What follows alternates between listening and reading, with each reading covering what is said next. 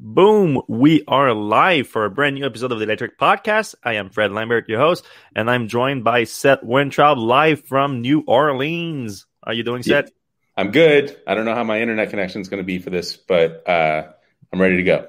He's streaming straight from a 5G phone, uh, straight from his microchip in his um, left uh, vaccine. vaccine. Uh, what's your 5G phone? Uh, it's an iPhone Max, whatever. The, the new iPhone. Okay, okay. Yeah.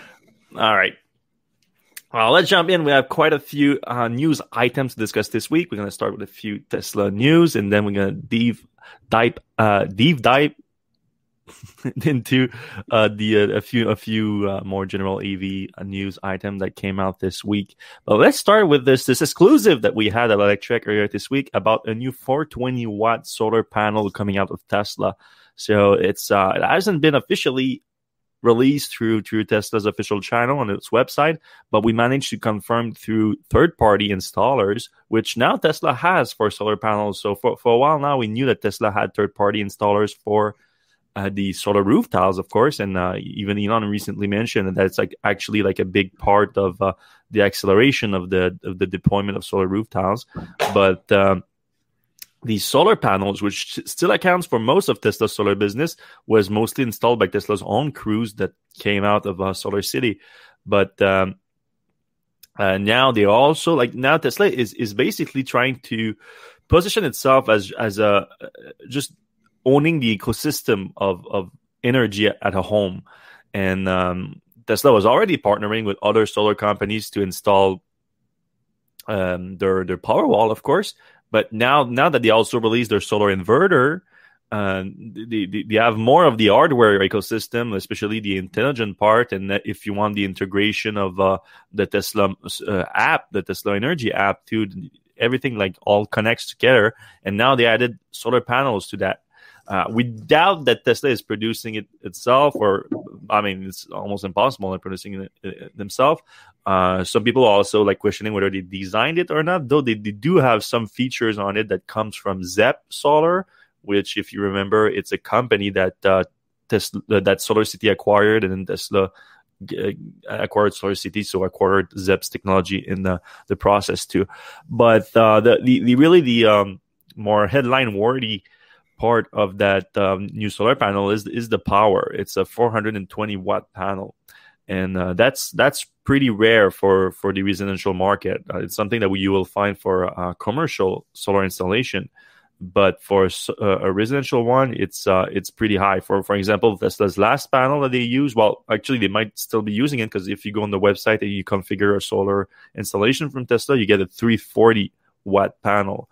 Uh, but uh, again, from from third party installer, we were able to confirm that Tesla started offering these panels to them, the new Tesla 420 watt. There's also mentions if you look at the we in the spec sheet that you can find in the article on Electrek.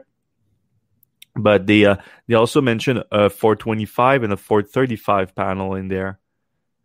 So something to consider too, but uh, we haven't seen any mention of them from third party just yet. Uh, few interesting thing to mention on it: the all black panel. Tesla is big on aesthetics, of course, and uh, also the ZEP system uh, to install the panel on the roof uh, makes it very, very flush to the roof. So you, there's no there's no gap in between it and the roof, uh, which obviously looks better. Uh, especially combined with the all black, the efficiency is nine point eight, nothing crazy. Nineteen point eight. Uh, sorry, yeah, you're right. 19.8, um, which is still nothing crazy in the solar panels. You have you have panels available now that are over 20, uh, even like uh, some common panels uh, in the higher end that are closer to 23, 24 uh, percent efficient. But but the efficiency is not is not everything. The efficiency will allow you to squeeze more power on on a smaller roof, really. But if the space is not really the issue, then uh, this panel is probably going to reduce costs here because Tesla is going to have to use fewer panels per installation since a single panel is 420 watts, which a lot more than 340. So you can uh, you can just install like a handful of panel and get a four kilowatt system. Um, yeah, but we don't have any any uh, indication of cost just yet because again it's not on tesla system so you have to get the third party installation and then and, and and then that also includes like the, the cost of installation and everything else that come with it not just the actual solar module. But we're going to keep an eye on that for when it actually becomes available on tesla's website.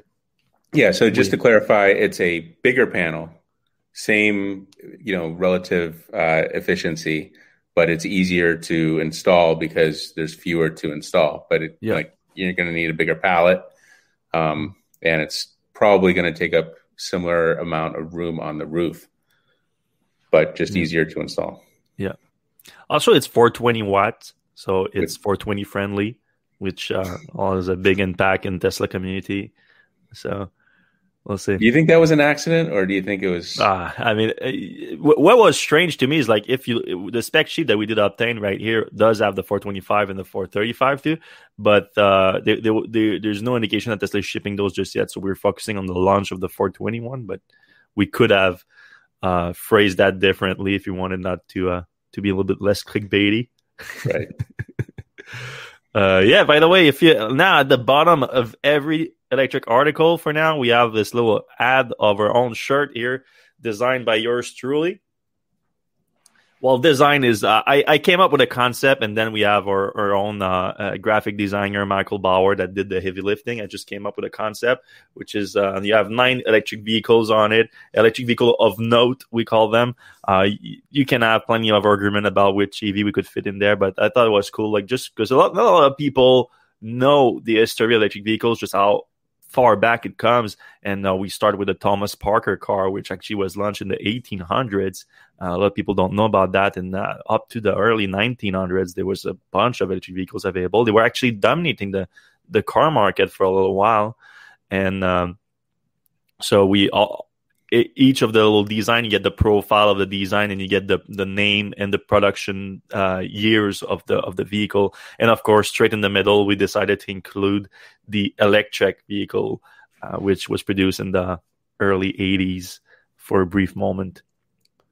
Yeah and just incidentally that wasn't why we named the site Electrek. It was yeah. just kind of kind of amusing that uh, we've got a similar yeah, uh, we've found out about it after the fact and now there's somehow also there's like a little resurgence of that car. Like I think a bunch of people uh, started buying them and trying to refurbish them and put them back on the road. And yes, there's one guy in Colorado that actually has a driving one now.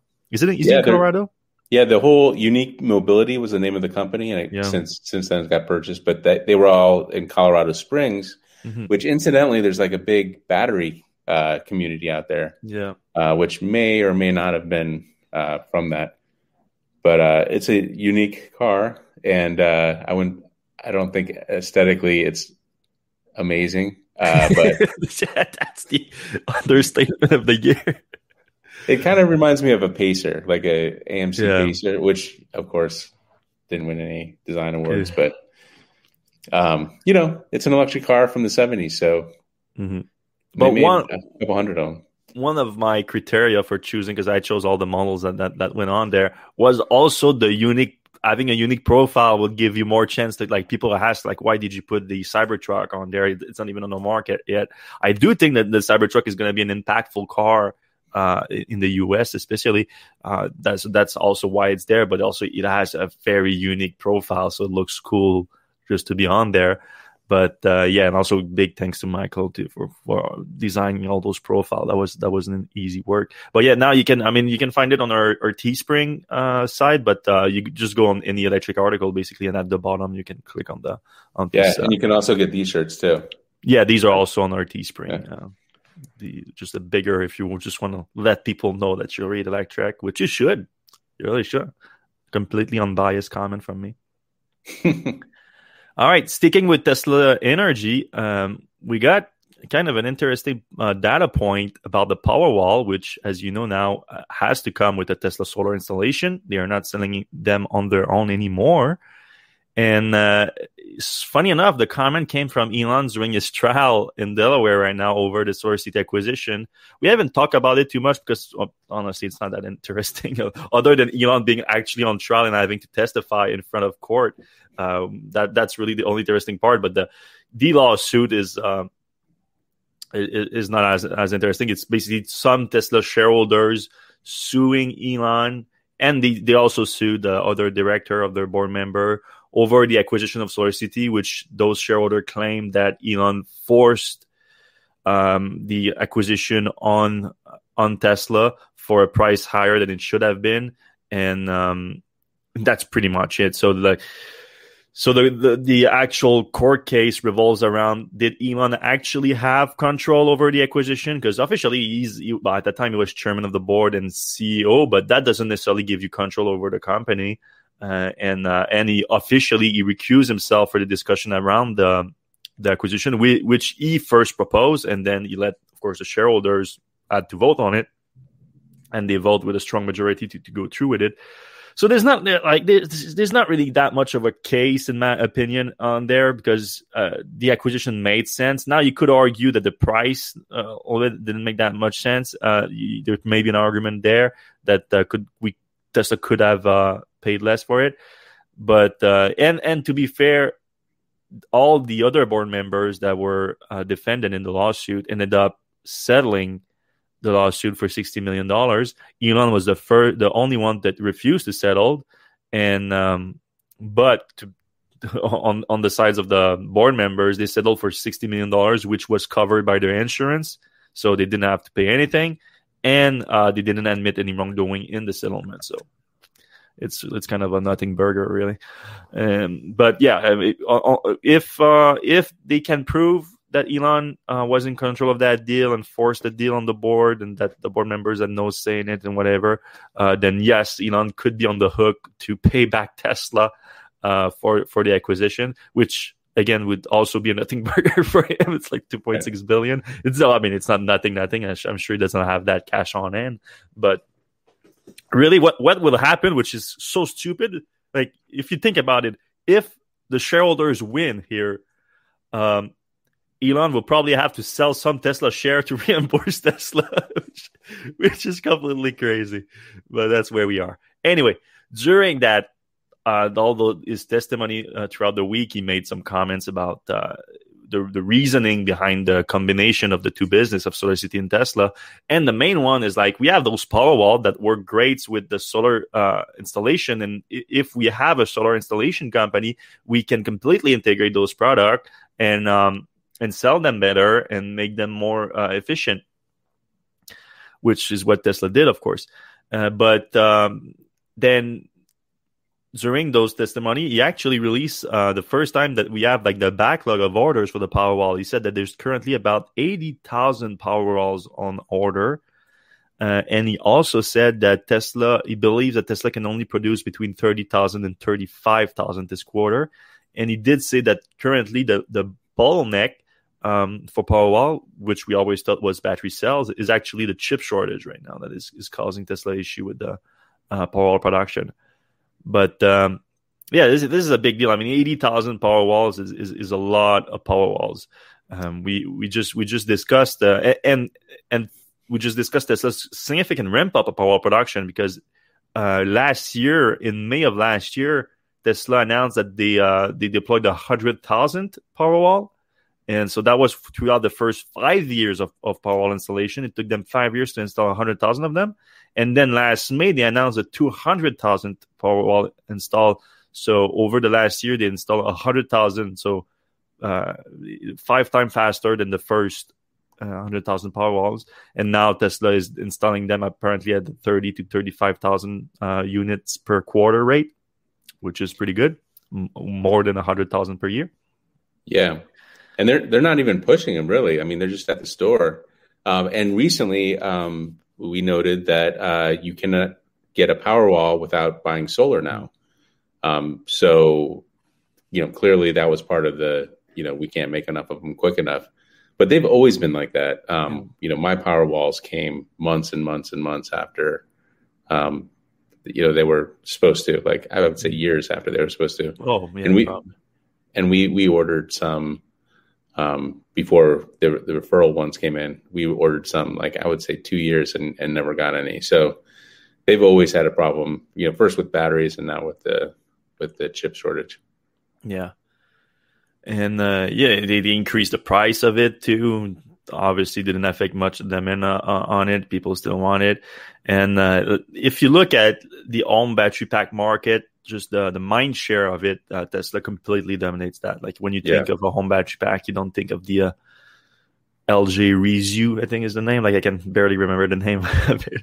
Uh, actually, no, the L- LG ended up uh, recalling all those on top of it because That's of right. the stub problems. Uh, I don't even know if they sell that anymore.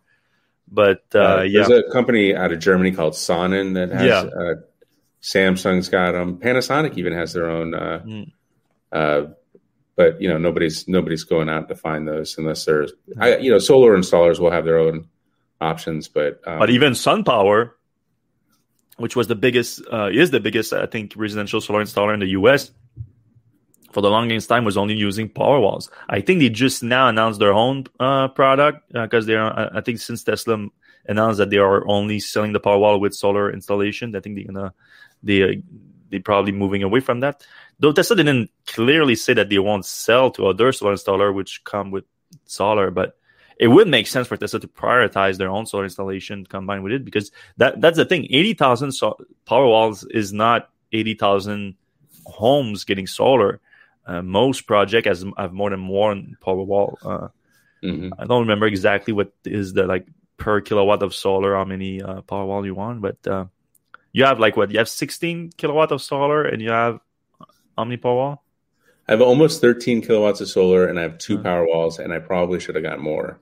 Oh yeah. Um, so and it's it's a, the Powerwall is about how much um, you use during the day versus at night, and and there's a bunch of other calculations that go along with it. I mean, it's fine. Um, we can kind of go forever without uh, um, without power, uh, but we have to like you know scale back our usage of like the dryer and the oven, the electric oven, mm and like you know the pool filter and all that stuff. So mm-hmm. two power walls we can totally get by on, but if we really wanted to um, go off grid, if we needed to, three would would have been better. That makes sense. Mm-hmm. All right, this was big news too. Uh, yesterday, uh, Elon kind of uh, huffed a cough on Twitter, which like he often does, announced a significant upgrade for the supercharger network. He says that Tesla is currently upgrading the supercharger network from 250 kilowatts uh, higher uh, power capacity to 300 kilowatts, um, which is uh, which is a decent decent little upgrade here. Of course, not quite the over 350 that uh, he discussed uh, back in the in his child's toys comment back in 2016. Uh, we don't know what happened since in, in between, but yeah, still between uh, a, jump from 250 to 300 is, is, is, still decent. Now he didn't elaborate too much on that. Like uh, we, we still need to know. So first of all, what what car are going to be able to take that, or are the latest Model 3 Model Y vehicle able to take over 250? Uh, I think I think the Model, new Model S and X would make sense. Probably that that that's probably something that uh, the, the timing of it, the release of those new cars, the upgrade to 300 kilowatts for the supercharger network I think it would make sense that Tesla has built in the capacity into the new cars. And also, you have to remember that Model, uh, Model 3 and Y for a long time had that power capacity advantage over the Model S and X, which made no sense since the those were the higher end uh, cars in Tesla's lineup. So maybe now those cars going to have a tiny, tiny 50 kilowatt advantage. But of course, like we, we always talk, like we, we say that Tesla was kind of slipping on that front. Like Tesla always had the charging lead, the fast charging lead always add that. Uh, but in terms of total power capacity, it lost that in the last uh, year or so with the the now the 350 kilowatts from other automakers and other charging networks now that are deploying those. But uh, but Tesla always still was seen as the leader because of just of the how extensive the supercharger network is. Uh, the fact also that Tesla cars are more efficient than other long range vehicle, which makes you even uh, having a lower power capacity still gives you a better um, miles per time of charging. But well, yeah, now they they're catching up with that three kilowatt to three hundred kilowatt charge rate. But like what I just said, it all depends on the actual charging session, what, what it looks like.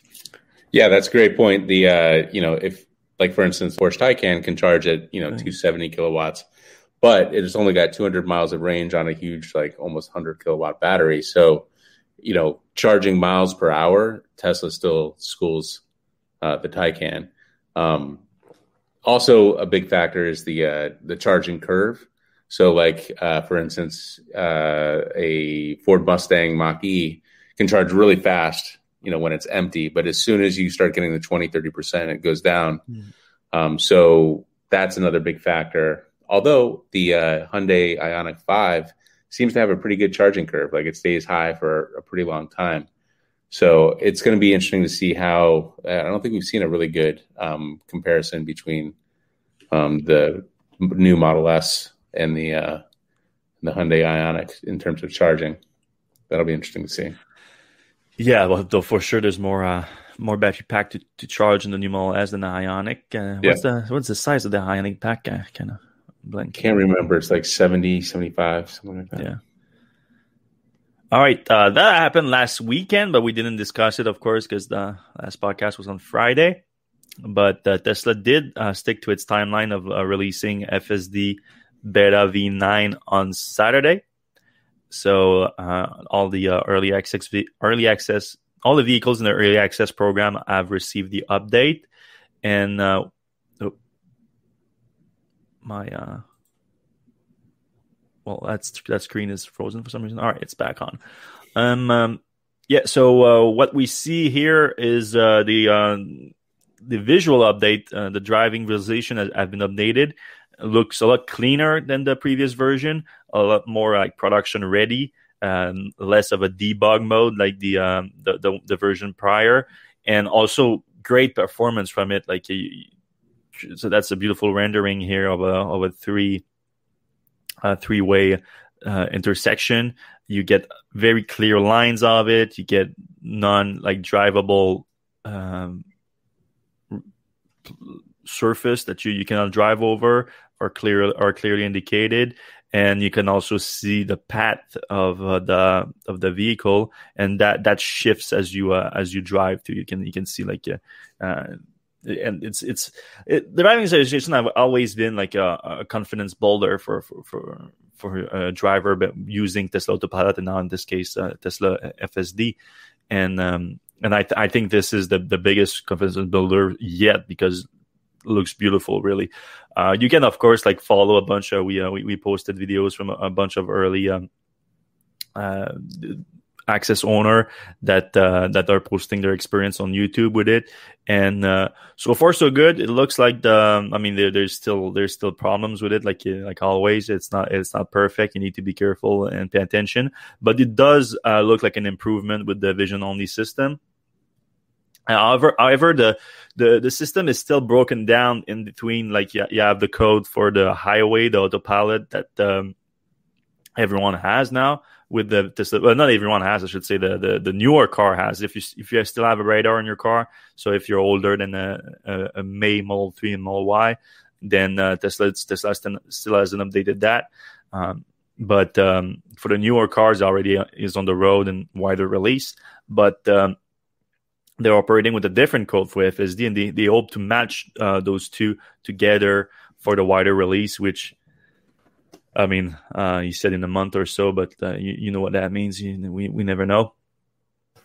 But so far, so good. L- looks pretty good. Um, I'm looking forward to to try it myself, and uh, I'm just uh, I'm just worried knowing like what happened with autopilot at first and how people like abused it and everything. I just I don't, don't want that to happen with uh, with like already being called autopilot was a problem. Now you can imagine being called full self driving and not truly being full self driving, and people abusing that. And like we criticize a lot of the media uh, when they uh, when there's an autopilot accident and um, and they say full self driving Tesla crashes and, and, things like that. But uh, and I still think it would it would be wrong to write that when FSD is a wide release and there's a crash and everything but you cannot blame them too much when the actual feature is is called full self driving. yeah, it's uh, Tesla it is taking risk it, with that. It definitely seems further along. It feels more, uh, you know, closer to wider release. I, I still have issue. Like for me, it sounded like Elon was saying you get the button and you're allowed, like if you're a beta tester or if you're just a normal FSD purchaser, you get to mm-hmm. choose to click the button or not and I thought that was what was coming. So I'm as a first full self drive purchaser, Um, I'm a little bit bitter that uh, you know can't drive can't drive uh, with with full self driving right now. Yeah, especially if uh, soon you have like a long trip to do or something. Like you, there, there's still a lot of value in it. Um, even if you have to pay attention, it, it still uh, alleviates some of the driving uh, uh requirements. Um, I mean, not necessarily driving requirements, but I mean, I know, I know when I use autopilot, I, I, I feel more relaxed. For sure, pay yeah. attention, keep my hands on, on the wheel, but I know that for the most part, like it's gonna at least keep me in the lane. I just have to watch out for like that, that that's 90% of, of driving. It's like watching out for the idiots. Like it's, right. that's basically it. All right uh, we're gonna move on from tesla oh no no we did have uh elon commenting on that release. So sorry a second uh there's one thing that uh, tesla the new update does is that it does it doesn't just uh and, and it's really important since you remove the use of a radar now radar was good for detecting object, accelerating, decelerating from a distance, and everything. Now you you, you do that purely on vision, and um, what vision is good to though is it can detect like turn signals, can take uh, tail lights, everything. So, our uh, human eyes, when when we see a car in front of us decelerating, most often than not, we're gonna see the tail lights before we actually detect that the car is slowing down uh, which is actually, believe it or not, why tail lights have been invented. So this is very uh, a visual sign that's very important. And now Tesla Vision apparently detects that and even renders it in the driving visualization.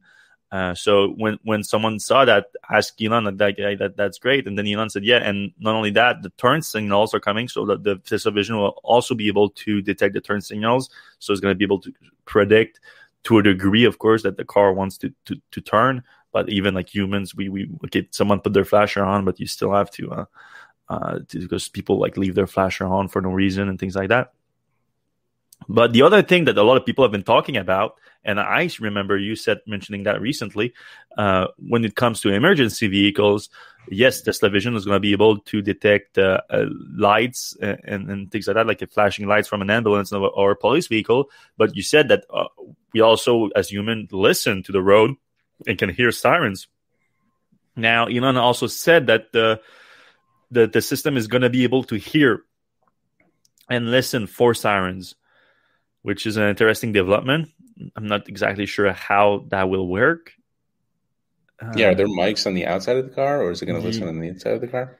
Yeah, exactly. And I'm, i mean, you don't necessarily have to have mics from the outside of the car. I mean, we you don't right, right now. You listen from the inside of the car unless like your windows are open or whatever but uh, I mean, and sirens are pretty strong. You can you can get from you can get inside the car. Uh, he even mentioned that uh, the vehicle is going to be able to detect hand gestures, so that should be useful for like if you have like a police officer, like a broken a broken traffic light, a police officer that is signaling traffic.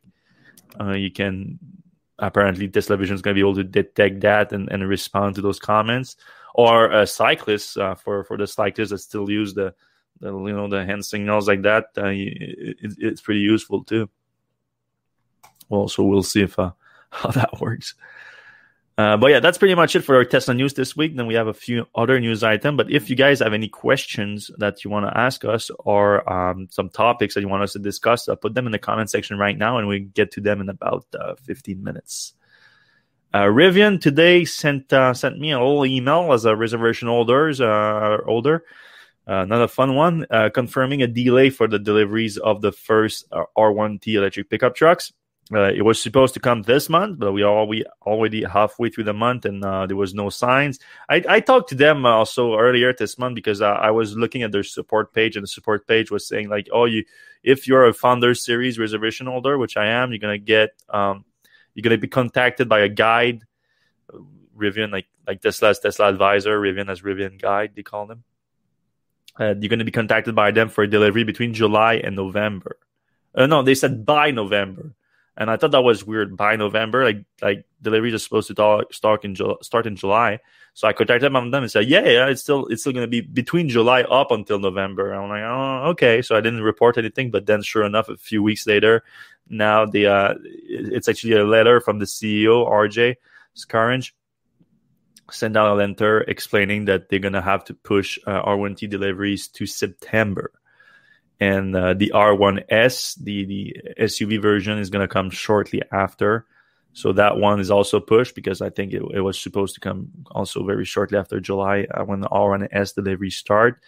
In the letter, it did comment a few things saying that uh, the, the, the pandemic still has an impact on them. Like the a lot of things were were pushed back, and it still have an impact today.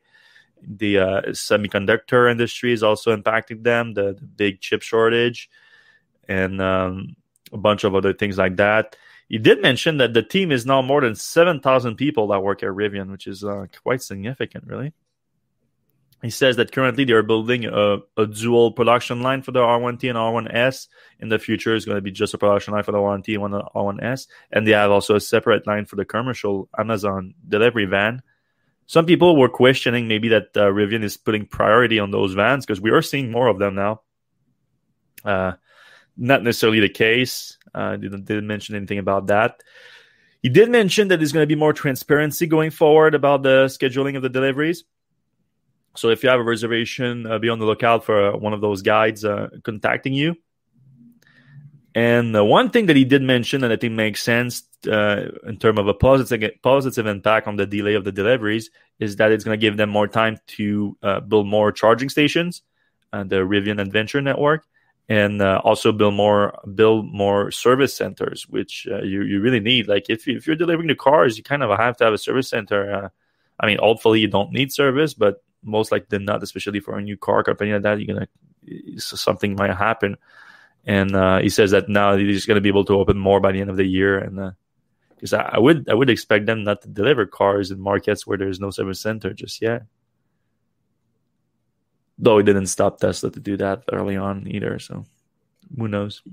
Yeah, it's been kind of a long wait for uh, trucks. Like Rivian was going to be the first, and uh, you know Tesla was supposed to be at the end of this year. Uh, we're waiting for Ford now. I mean, yeah. what if what if GM was the first one to deliver a truck? Well, that, that's what I was thinking today because uh, you remember when the betting site started making the HUDs for the, the race to uh, the first electric pickup truck. Actually, they did yeah. that on my suggestion too. like they kept they kept asking me like, we like the Elon Elon space. And they were they kept making like bets on Elon things, and they like, do you have any suggestion? I'm like, there's like if you want to bet on something, races are, are, are, very popular to bet on, and there's actually a race to bring the first electric pickup truck. And I was shocked by the odds that they came up with because I thought they were like very good, like they were pretty much exactly what I would I would do. And the Rivian also had the best odds; they were the leader in. Uh, well, I mean, I shouldn't say the best odds. Like they, they were the most likely to come first. They, they were giving you the worst odds. Like if you bet on Rivian, you would get less money than if you bet on Tesla right. uh, to bring the Cybertruck on market because they, they thought they would come after. Uh, but now, talking September, and uh, GM, we know GM, the founder, uh, is the first edition, I think they call it. Uh, yeah, first edition of the GMC Hummer. Yep we know that's going to be low volume. Uh, it's a hundred and thirty thousand or hundred and twenty thousand dollar truck or something like that. So, yeah. but first customer to first delivery to customers is the first delivery to customers. So even if they, they deliver like twenty of them this year, it, it, it's still twenty, and it's getting close to that. I think. Uh, I think if it's in September, it's still Rivian. But if there's any more delays, I think GM takes the takes the lead. I feel like GM sold their first Hummer for like a million dollars or something. There's some kind of charity wow. thing. Uh, oh yeah, yeah, yeah. The first the first one, the very first one, yeah. Right. Um, so that might be the first electric uh, consumer truck out on the market. Yeah, maybe. Well, I mean, if it's the 2022 version, uh, normally I think it's like what October that they come out, probably. Right. Yeah. You should. I mean, that, that's assuming no no delays from GM, which yeah. is having you know some issues itself right now. Yeah, because it's not just I mean building a few. Like uh, RJ actually mentioned that in the letter. Like we've seen a ton of uh, production validation units on the road testing and everything. He's like, yeah, but we're not to deliver those. We're gonna we, we we keep them because we are learning a lot from them, and that will help the consumer product. But uh, yeah, GM could could just do the same thing and just deliver a few of those. But at the same time, it's not just that. You need you need to get like uh, EPA approval for it. You need to get uh, all the regulatory approval to deliver the, the, the, vehicle. All right, another big news this week: Electrify America so we talked about them last week about uh, they were talking about this billion dollar investment that they were looking for, uh, adding another investor other than uh, Volkswagen, and uh, that would result in acceleration of their deployment of charging station in the U.S. And um, oh, not working. And today they announced that they're they call it the Boost plan, and it's a doubling of the number of charging stations they plan to deploy in the US and Canada uh, by 2025 to now 10,000 chargers at 1,800 fast charging stations. So it's a doubling of what they previously were um, talking about deploying with their original $2 billion investment that um, that they were forced to, to do uh, through their EPA and CARB settlement over the Dieselgate uh, scandal. So now, I mean, we always saw it coming. Like when when when that was that, that was done, like we said, yeah, you're gonna spend the two billion dollars that you have to, but then gonna end up with just a great business of, of, of charging energy vehicles. So why not just keep going at that point if you already made a two billion dollar investment? And uh, it's exactly what they're doing right now with this boost plan. But they didn't announce any uh, any partner in it. Uh, so that's uh, was a rumor last week we discussed. I don't remember. We yeah. Yeah but uh, it seemed like a likely one. So here you see just a little update of the map. Uh, so the the Midwest and the Northeast, uh, the, the, the north of the U.S. is getting a lot more. The Trans Canadian Highway is being built. So previously, like the station were mostly like uh, on the East Coast and the West Coast of Canada. Now you have a complete link to the to it. So good stuff. Yes, uh, somebody in the comments, uh, Dan Oberst says, uh, might Rivian be a possible buyer of Electrify America chargers? I mean, we know Rivian's doing their own yeah. thing, but um, maybe they're going to outsource to them. Could be. We don't know. Yeah. I mean, the the rumor in particular was looking for a billion dollar partner. So I don't know if Rivian uh, wants to spend a billion dollars on that. They they right. do have a lot of money. Of course, they've been great at raising money, but they got that Amazon money. Yeah, big time money. All right. Uh, oh, that was a weird one. So we discussed last week the uh, another uh, GM uh, Chevy Bolt EV fire Ugh. in Vermont, and uh, we kind of pressure put a little pressure on GM with that to like uh, look your your fix for it, or your how you're handling the situation is uh, is is far from ideal. Like it's it's, it's not looking good right now. Um, we, we we don't like to say that the electric cars are a higher percentage of sorry, a higher chance of uh, catching on fire than a, a, vehicle that has a tank full of an inflammable product in it. But in this case, if you look at the actual number of bolts on the on the road and the number of fires that's happening, uh, it, it's starting to look pretty bad. And uh, GM is like they have their software fix, and then they're like, uh, we limit the battery pack capacity, and we look for a possible thermal runaway event. It's like this is uh, it's it doesn't look like a great solution when things like that here are happening, like literally car catch like melting uh, on themselves. Yeah, after applying the, the, software fix. After applying the software fix, then you have like a company like Hyundai that is in a similar situation, though they do claim, and uh, by they I mean GM, that they don't have the same problem uh, with the battery pack, and uh, Hyundai is straight up replacing those battery packs uh, which is a lot more proactive than, than what GM is doing here. And now the, to put the cherry on the Sunday, they released this week an update saying that uh, the, the the out of an abundance of caution, which I I I would have remove that from that comment, by the way. We are asking owners of 2017 to 2019 Chevy Bolt EVs. We are part of the recall population, which is almost all of those owners, except, the, except for the later 2019 ones. Um, I mean, how many it? Like 65,000 of them or something? It's in, yeah. not, not just a few of them. Like most of those Chevy Bolt 2017, 2019 owners who were part of the recall, that's them to park their vehicle outdoors immediately after charging and not to leave their vehicle charging overnight while we investigate these incidents. So they, they, they are literally removing the main advantage of having an electric car, which is overnight charging. And yeah. they are telling you you cannot park it in your garage after charging. Like, what the hell? Like that, this is no solution whatsoever. Especially after you, you, you guys were talking about this is this is fixed now. We we're gonna detect if there's a runaway event, and uh, we uh, uh and that's it. So this is really embarrassing stuff from GM. I think uh, on that front. Um, yeah, for sure. And and uh, you know, uh, Hyundai, I believe two thirds of the cost of the replacement batteries are coming from LG. I wonder if there's something about the agreement with GM and LG, or the fact that GM is building a huge battery plant with LG that makes them less likely or less. Uh, yeah. yeah. Yeah, we, we discussed that they are not in the same situation because of that partnership over Ultium. But here, right. here's my thinking: like the Bolt is is dead at this point. Like the like there's there's the 2022 version, sure, but even that is not that exciting because it's the whole it's the whole technology in terms of powertrain. There's no big upgrade on that front. It's more a design thing. Uh, it, like obviously GM is putting all their money on the Ultium platform and everything. So the, the Bolt is not going to be a moneymaker for them in the short term. Like that, it's just it, it, it, it's just going to leave a bad taste going yeah. into the Ultium generation, which uh, I mean, I'm I'm hyped about a lot of GM's electrification plan on that front. Uh, like the the Lyriq, it looks looks amazing.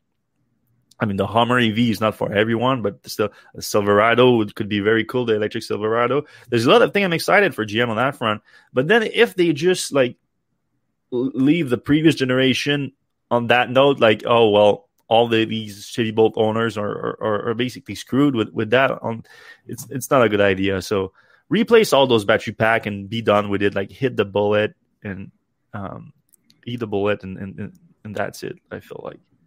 Yep. I think we're all in agreement on that, except for GM. Right. All right. Porsche. Great news from Porsche. You remember way back uh, before they started delivering them, like they were like, "I we're seeing strong demand from the for for the Taycan," and uh, we uh we even starting to think about that we we're gonna need to produce like forty thousand of them per year, which is huge for for Porsche. Like they, they don't they don't have many like high volume program, uh, especially not for non SUVs like the Cayenne and the Macan. Macan can, can have decent numbers, but other than that, they don't. Is forty thousand units is a, a, lot for them. And now they announced today that they are actually on pace for forty thousand units this year, just two years into the the vehicle program being on the market. Uh, they delivered 19,822 Taycans during the first half of the year. Uh, that's basically as many as the 911 and uh, a lot more than the 13,000 Panamera that they delivered, which is the closest competitor in their own lineup. So the Taycan is becoming like a staple of Porsche's lineup, and um, only only their their SUVs are bigger vehicle program. Well, I mean, technically the 911 by a little bit, but uh, in terms like of major difference, only the the Macan and the and, and the Cayenne, which are at 44 and 43 thousand units so far this year, so significantly bigger. But uh, and again, the SUVs are just are just so popular these days. It's not it's not fair. Uh, with the Cross Turismo, though, though again, it's not an SUV; it's a, a wagon, but it could it could help. Yeah. So uh, Porsche told me uh, when uh, I I got a chance to review the uh, Cross Turismo that they were like, this one's going to really sell a lot more than even the regular Taycan. So I think a lot of the um, the growth there is from the Cross Turismo, which is you know it goes off road. It's a little bit bigger. Uh, In Europe, you think, or was that the like the U.S. team that told you that? Uh, the U.S. team told me that, so I, oh, you know, I don't right. know. I don't know if that's uh, what what that is. Also, um, because wagons know, are super popular in Europe, but we don't see them that much here. Right. Well, America. it's it's kind of like a a, a flat SUV. Um, also, uh, the Panamera is the only Porsche that's like like falling in price. So we, we know that Porsche is kind of cannibalizing its own product yeah. with the electric version, which is yeah. what you need to do. Like these companies that are like, well, we don't want to stop selling gas cars because that's where we make our money. Yeah. If you don't cannibalize your product, somebody else is going to cannibalize your product. Yeah, but actually, the, the Panamera is up six percent during the first half of the year, but that's that's after the Taycan already did a lot of damage last year, and and then a, there was also the the, the, the pandemic uh, that was very hurtful uh, that hurt the sales a lot last year. So so the six percent is not is, is, not that big of a deal uh, this quarter. I would still assume that the Taycan is, like you said, cannibalizing a lot of sales from the Panamera. All right, last piece of news here. Jeez, I couldn't believe it. I got I got a press release from Ford on this yesterday, and I read it. I was like, "Is this is this April Fool? Did I just travel in time to April first? Somebody's huffing gas here. Yeah. so they released this press release where they announced that they created this scent, this this fragrance, this this perfume that is meant to not really smell like petrol, but to remind you of the smell of petrol. And you probably asking Fred, why would they do that? and they did that because they have this survey, which I have some doubt around the validity of the survey. They don't, they don't, they didn't release any of the methodology behind the survey like that. They just they just released a few data points from it, but they said that from their survey, they found out that one in five drivers, so 20% of the driving population surveyed, uh, is gonna the the smell of petrol is gonna be the number one thing that they're gonna miss from a gas powered vehicle. I mean, to be fair, I don't I don't see like a huge list of things that you would miss from a gas powered cars, but I certainly wouldn't think that the smell of petrol would be on top of that list, and that's apparently what it is for twenty percent of the population, or at least the population that they surveyed. I will really want to know who they surveyed on that thing, but anyway, uh, and not only that, not only one in five, so twenty percent, seventy percent of the people surveyed said that while it wouldn't be the number one thing that they miss, it would they wouldn't miss it to one degree. So a majority of, of them said that they would miss the smell of gas. And Crazy. look, I've heard that before. I've heard people like, oh, I, I, like like burning rubber, the smell of burning rubber. I like the smell of gas, like a lot of petrol head. I mean, sure, okay, I can get to the degree some of the appeal of it, if, like because smell smell is associated to memories and things like that. So like, oh, the first time that your your dad brought you to the racetrack and whatever, like it, it brings it back. Like I, I, can understand all that, but the majority of people as that, like I, I would think that would be like a small, small minority. Anyway, so like uh, if you, you, give me like I'm an executive at Ford and you bring me back the the result of these uh of these survey, um, my my first response is like, all right, so we just surveyed a bunch of, of morons or whatever. Like, let's be more politically correct, uh, but uh, they probably would be. And uh, let's move on and let, uh, let's make our electric vehicle the best they can be, and they will change their mind eventually. But no, the executive at Ford was like, all right, that cannot be good. Our electric cars need to smell like petrol now. And they hired this uh, fragrance consultancy firm called Olfiction and uh, the they created this smell that they cleverly call Mac O, uh, mm. like a eau de cologne, but with the Mac E as a play on uh, word. Very clever, as much as uh, uh, almost as clever as actually making that happen. And look at the look at the whatever what you call it, how it comes in. But anyway, and uh, they they they didn't say it. it's it, they say it doesn't smell like petrol. They said the new scent is designed to help usher these drivers into the future of driving to their sense of smells, rather than just smelling like petrol. Though, Mach-Eau is designed to please the nose of any wearer, a high-end fragrance that fuses smoky accords aspect of rubber and then an animal element to give a nod to the Mustang heritage. Um, mm.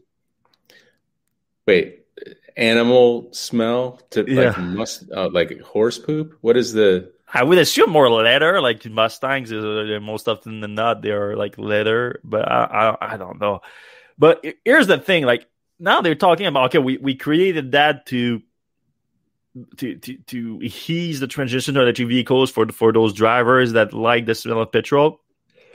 But then they said they created it and they debuted it at the Goodwood Speed uh, event in in London, uh, not in London, in, in England, and um, but they're not selling it. They said they just they created it and they made this marketing around it, but they're not selling it. Because at first, when I was reading this and I was my mind was blown that it was happening, I thought because as you know, the, a lot of premium automakers now they have this. Uh, um, wait, what do you call it? I, uh, I put it in there Uh, the scent diffuser inside the car, and you you have these little cartouche that you you you you buy and you put in the car, and then you have different smells that the car can push on you. The e-tron has that, or at least the European version of it has it, and a bunch of luxury vehicles have that now. So I thought that was it. I thought that was what was it trying to do, but no, what they were doing is at Goodwood, they brought a Mach-E GT there, and people that were like getting in the car to look at it and everything, they were giving them this little like uh like plastic thing that they put the scent on so they can smell the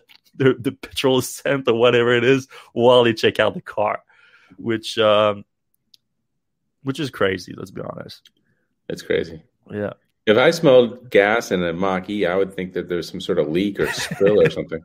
Yeah, you someone like uh, at the lawnmower, like went to the gas station to bring the lawnmower, right? Uh, and, and, then it's still in the, back, yeah, something like that. It's uh, yeah. I think I think I think I think Ford could use to have their priority in the. Oh, it's the Mach-Eau GT too because they put a GT on it. Oh, it's just it's just nonsense. It's it's crazy. Yeah. I, I, I, I was thinking of reaching out to the, the, the product like person behind it and everything. Like, like what what is happening in your office right now? But uh, like, all right, I'll, I'll, I won't be a won't be a dickhead. Uh, okay, let's uh, let's jump into the comment section because we're done with the news item right now.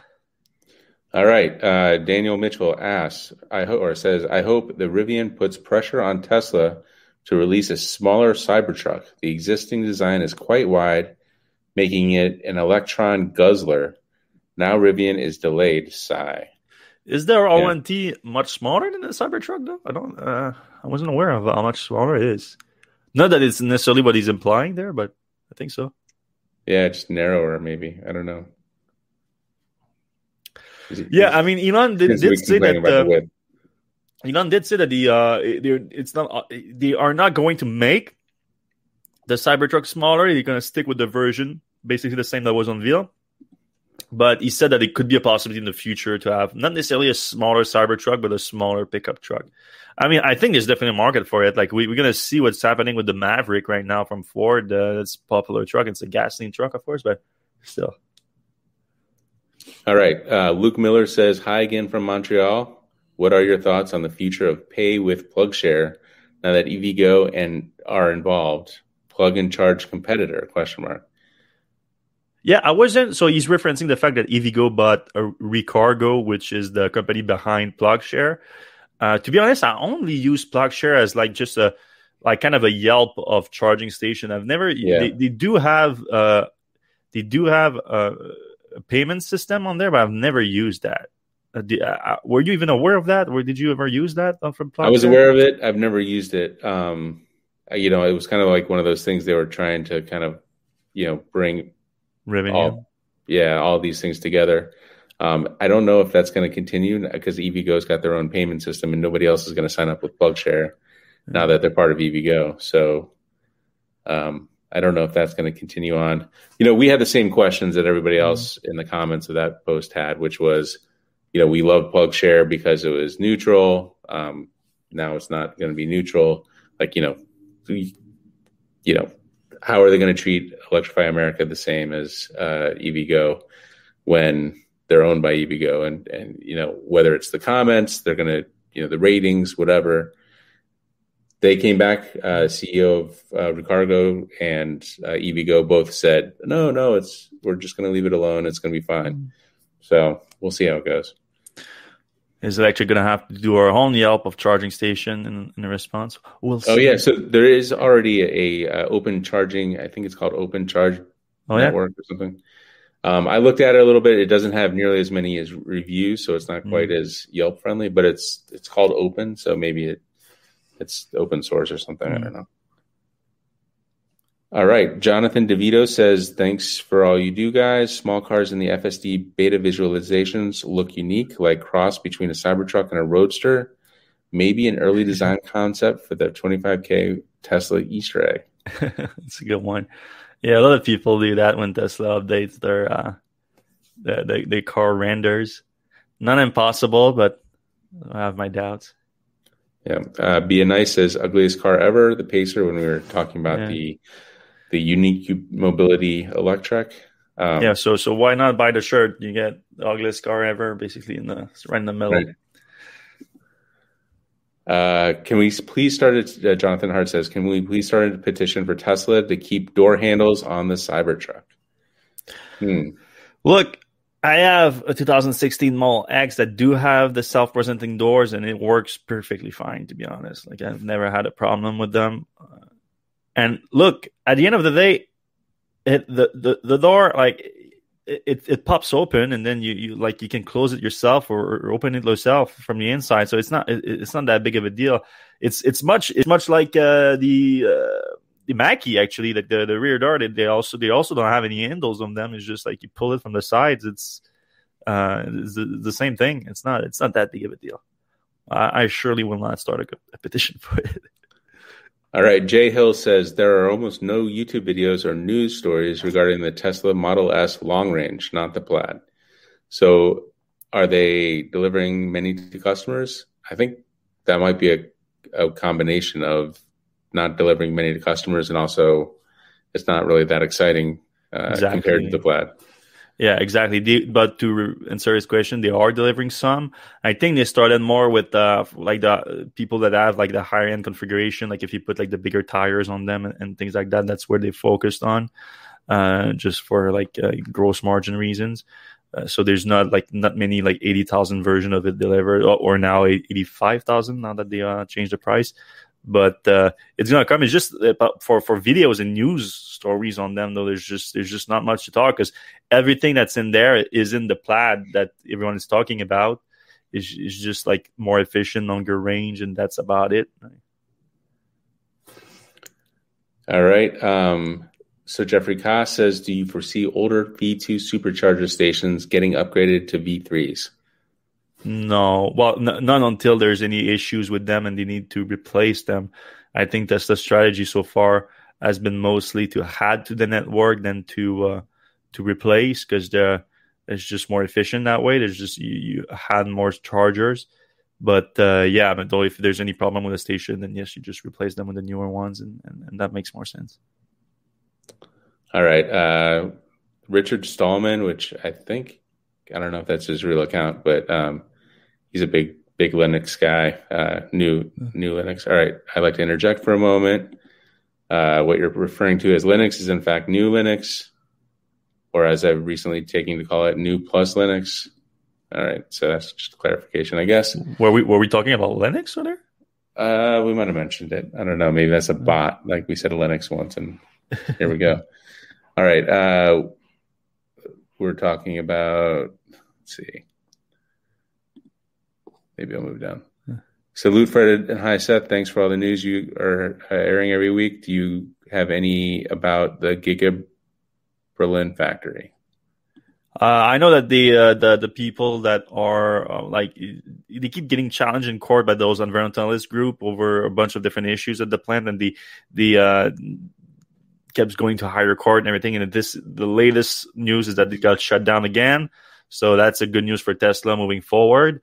Uh, but they still don't have final approval over production. So that's what they're waiting for right now as they keep uh, uh, using uh, uh, just uh, more specific authorization to keep adding to their production capacity um, at, at, the plant and to, of, of, course, the construction of the battery factory too.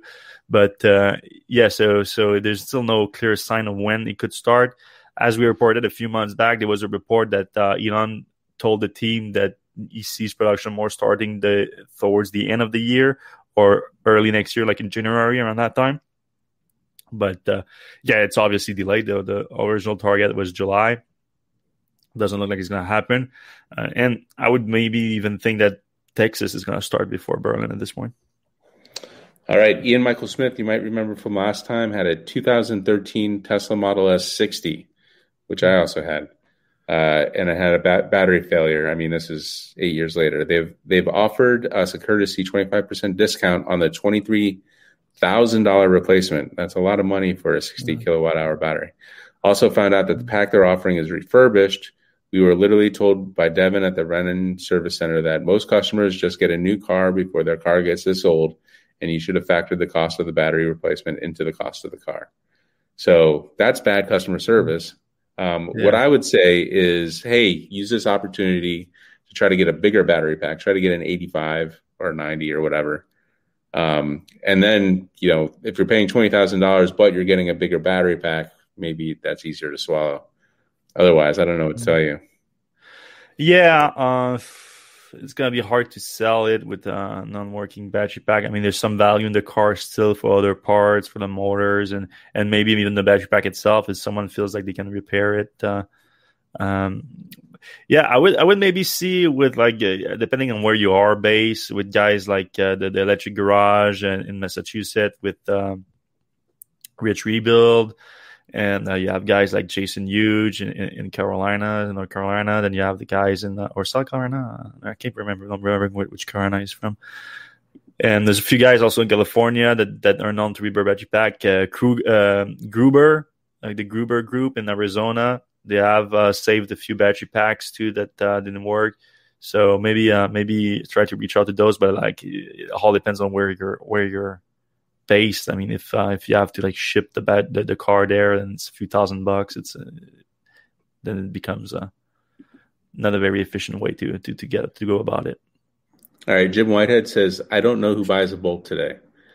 So, you know, yes, that's a problem. Like uh, we're talking about the uh, Chevy Bolt fires.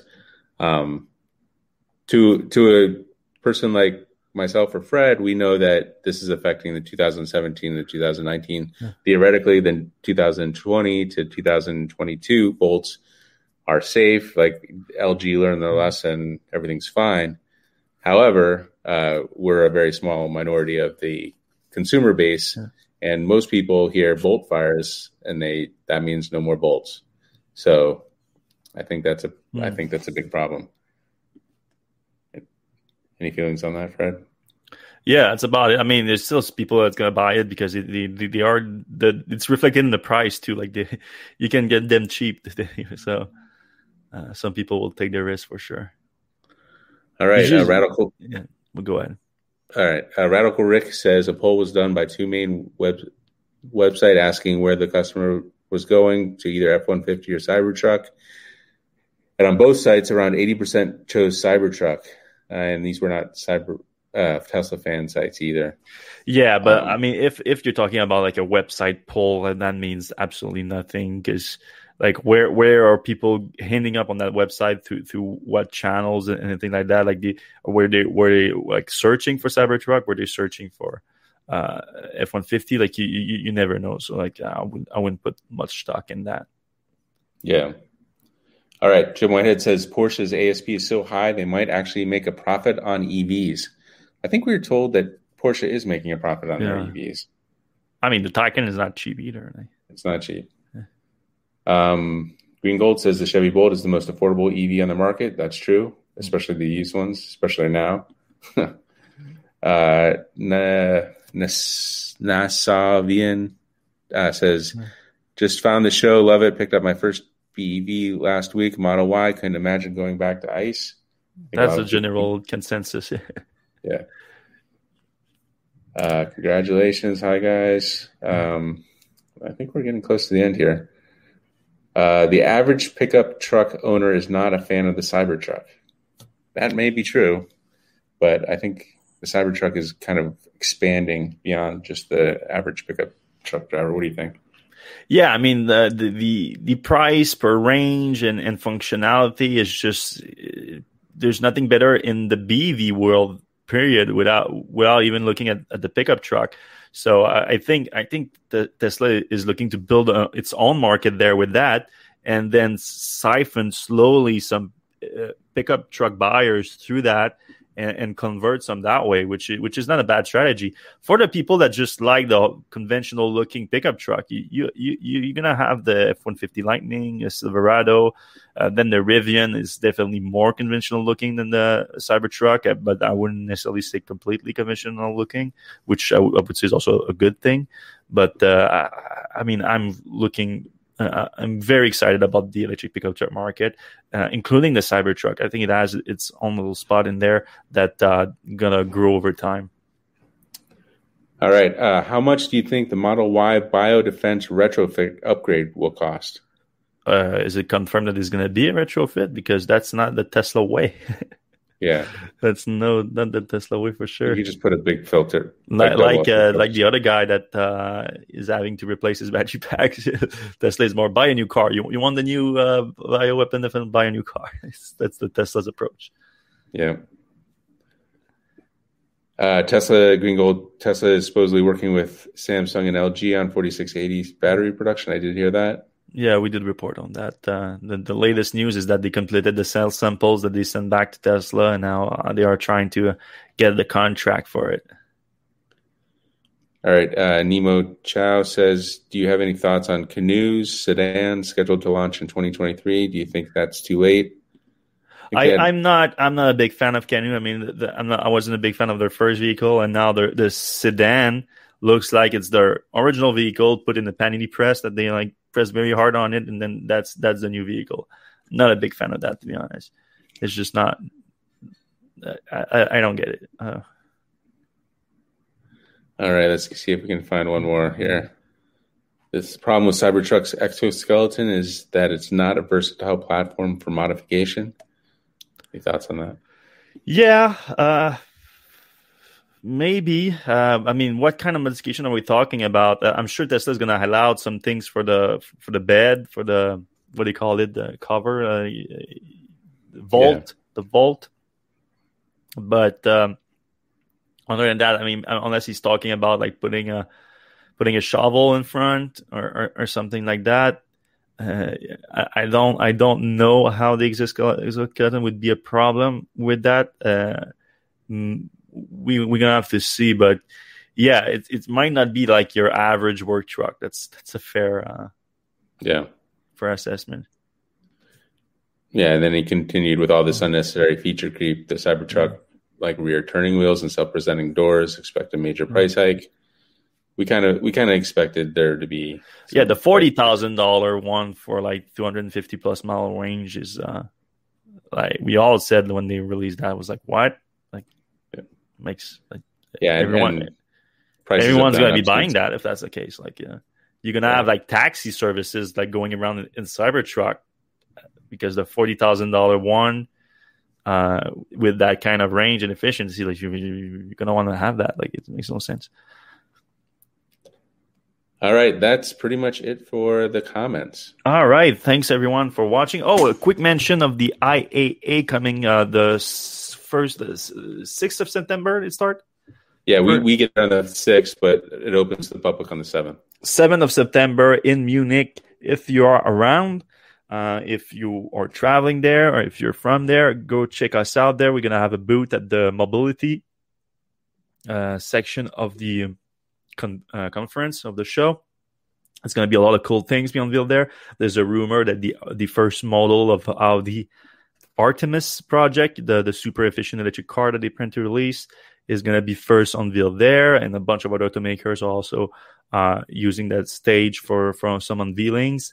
And uh, we're gonna we're really excited about it. Uh, it's gonna it's gonna be our first trip, uh, international trip since the whole pandemic, and the whole crew is going to, well, not the whole crew, but uh, uh, Seth, uh, myself, and uh, Micah is going to be there, and we're going to try to produce a ton of content for you guys there. A lot of bike stuff because there's a bike um, right before that too, so it's going to be a lot of fun. We hope to see you there uh, first week of September, and uh, also the Electrek shirt. If you guys want the Electrek shirt, go on Teespring, go on the Electrek uh, article, click at the link at the bottom, and get yourself some merchandise. You can get a mug too and things like that if you're so inclined. And uh, we're going to see you same time, same place next week. Have fun, everyone. Good weekend.